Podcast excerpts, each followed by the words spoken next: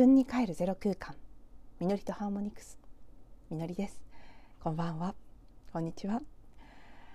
はい、えー、今日はですね本当は朝一番で起きてすぐにこれ絶対この番組で話したいなって思ったことがあってそれは具体的に言うとこの先の星の動きですね。あの天体動向について以前のエピソードでちらっと火星と金星がずっとねダンスをするような形で寄り添って進行していくという話をしたんですけどその話に関連している部分でもっともっと私がちょっとね見逃してた情報とかもあってうわこれすごいってなんか朝一でその情報を知って一人で「ヒャホー!」って叫んで飛び上がりそうになるぐらいまあ飛び上がってたかな実際ぐらいなんかこう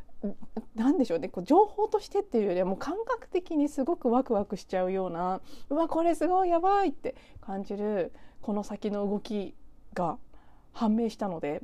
それについて詳しくお話ししようと思ってたんですけど一方で今日は少し音声を短めにしたいというウォントも出てきていてはいそれを測りにかけた結果この先の星の動き私が大盛り上がりしてしまったすごいじゃんこれっていう天体動向については明日ゆっくりお話しすることにして明日は多分予報通りであれば東京方面は大雪ということなので 一日引きこもる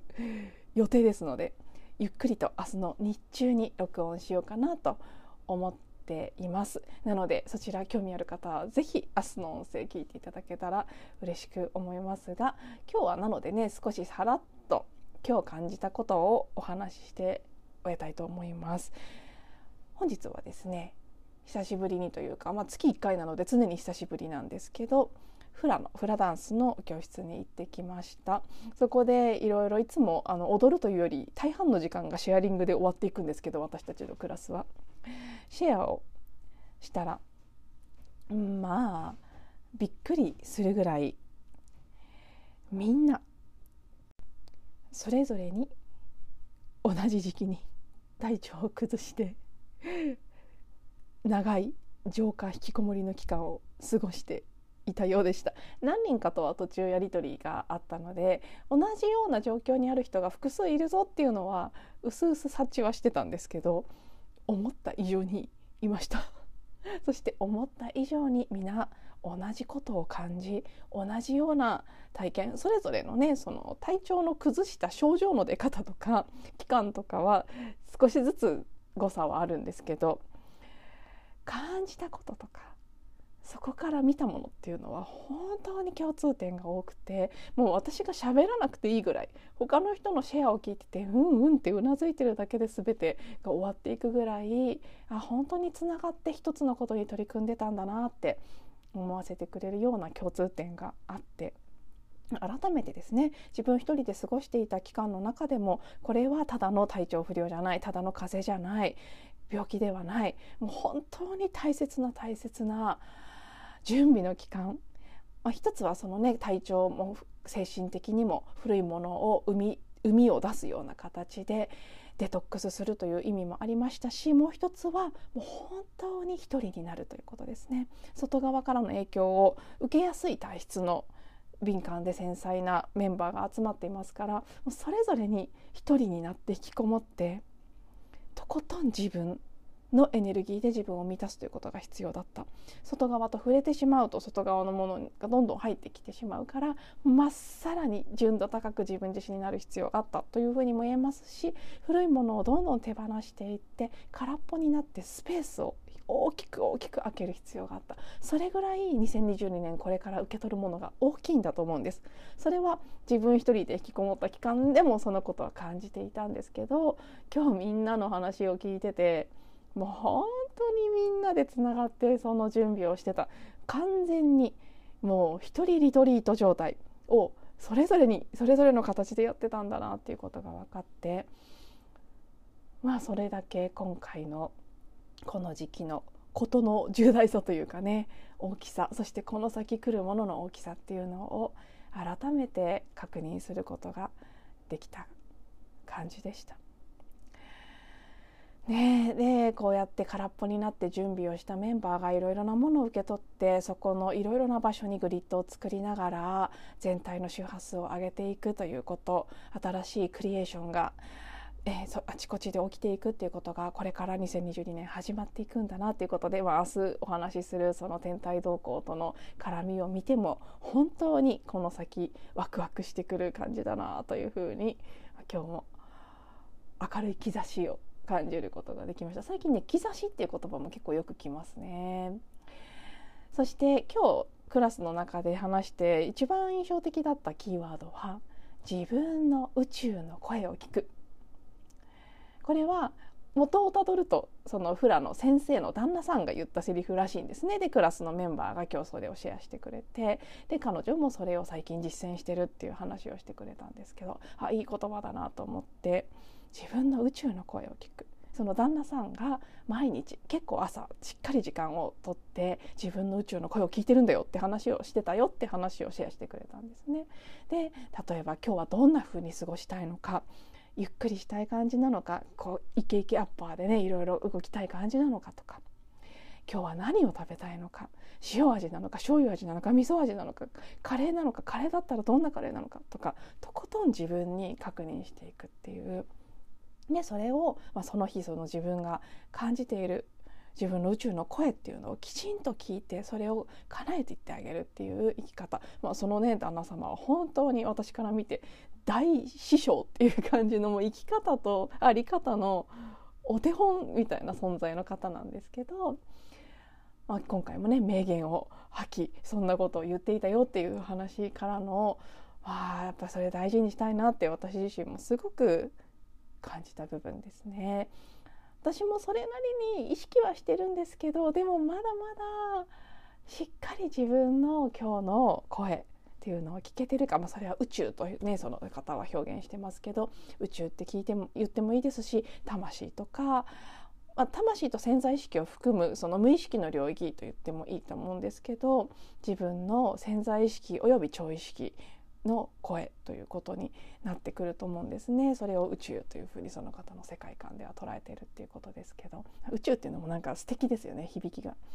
自分の宇宙一人一つの宇宙なんです本当に。特にこれからは本当にそうなんです。なのでこの言葉一人一つの宇宙って言葉は本当に声を大にしていきたいんです。私たちが今まで錯覚してきたみんなで一つの宇宙を共有してみんなで同じように動いていかなければいけないような感じがしていた。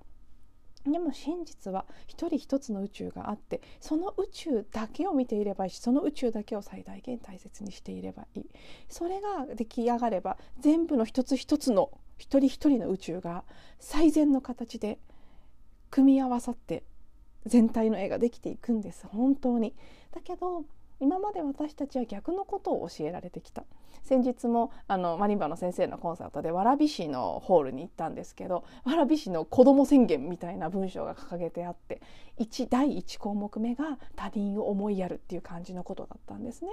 でその10項目ぐらいある文章の中で一つとして自分を大切にしろとか自分を思いやれということは書かれていませんでしたでもこれは蕨市に限らずもう世界中がそうでしたよね私たちが教えられてきたありとあらゆる教えがまず他人を思いやり他人を大事にしなさいと。で家族や社会っていうのを大切にしなさい。というふうに教えられてきて。多分私たちの世代多分今でもだと思います 今もねその子ども宣言が掲げられているわけですから今の子どもたちもそうだと思いますけど自分を愛しなさいとか自分を大切にしなさい自分の宇宙の声を聞きなさい なんていうことはあるいはね自分の気持ち自分が何を感じてるか耳を傾けなさいみたいなことも全然一度とたりともう教えられてこなかった。それを土台に他者を思いやろう他者を思いやろう自分を後回しにして他人を大事にしようって思ってきた結果の世界が今なんです。戦争は終わらない。経済格差は格差は広がるばかり。何が起きているのかっていうことを見ればどこかが何か違ってたっていうことは気づけるはずなんですね。環境を破壊し。誰の何のためになってるかわからない発展というのを続けている。ね一人一人が本当に自分を大切にできているのかっていうことをコロナ禍の第一波の時はかなり問いかけられたような感じもしていたんですけど今ではもういかに経済も止めずに、ね、何かこう動き続けるかみたいなことが問われていろんな人が自分をまた本当に大切にしたり自分の声を聞いたりすることができないしにくいようになってる。だけどここへ来て私はもうねさっき兆しっていうのがよく来るキーワードだと言いましたけどもう一つ自己愛。自分を愛するセルフラブ。そのことについてももうこれでもかっていうくらいしつこく自己愛っていうメッセージが来てます。自分をまず最大限に真っ先に愛する大切にする。そして自分のカップが満たされた時に初めて他者に分かち合うことができる。それでいいんです。自分のカップが枯れたら何にも続いていかない。だから奪い合うような人同士が奪い合わないとしても地球と奪い合うような地球を痛めつけるような世界が続いている。人同士が奪い合うことも続いてますよね戦争とか。戦争って形じゃなくても経済だって一種の戦争を続けているような市場を奪い合うというようなことをしていたり。でも本当に自分が満たされた時自分が本当に安心して自分が愛されてるっていう感覚にたどり着いた時人は自然と助け合うことができるし分かち合うことができるはずなんですけどまず真っ先に分かち合いなさいと言われてしまうとそう言われてそうしなければと思う一方でそうではない現実が動き続けるっていうことになってしまう。なのでもう本当に私たち全員が何よりもまず真っ先に私がですけど一人一人にとって私がですね自分の宇宙の声を聞く。自分のハートの声でもありますね。ハートの声を聞く。自分の感覚としっかりとつながってそれを大切にして生きていく。自分が自分を幸せにすることに100%責任を取る。一人一人が自分を幸せにすることに100%責任を取れば世界中の人が幸せになるはずなんです仮に貧しい国の方たちなどのように自分で自分を幸せにすることが今の状況ですぐにかなわない人たちがいたとしても自分が自分を幸せにすることをまずすればそこから溢れ出したものが届くはずなんです。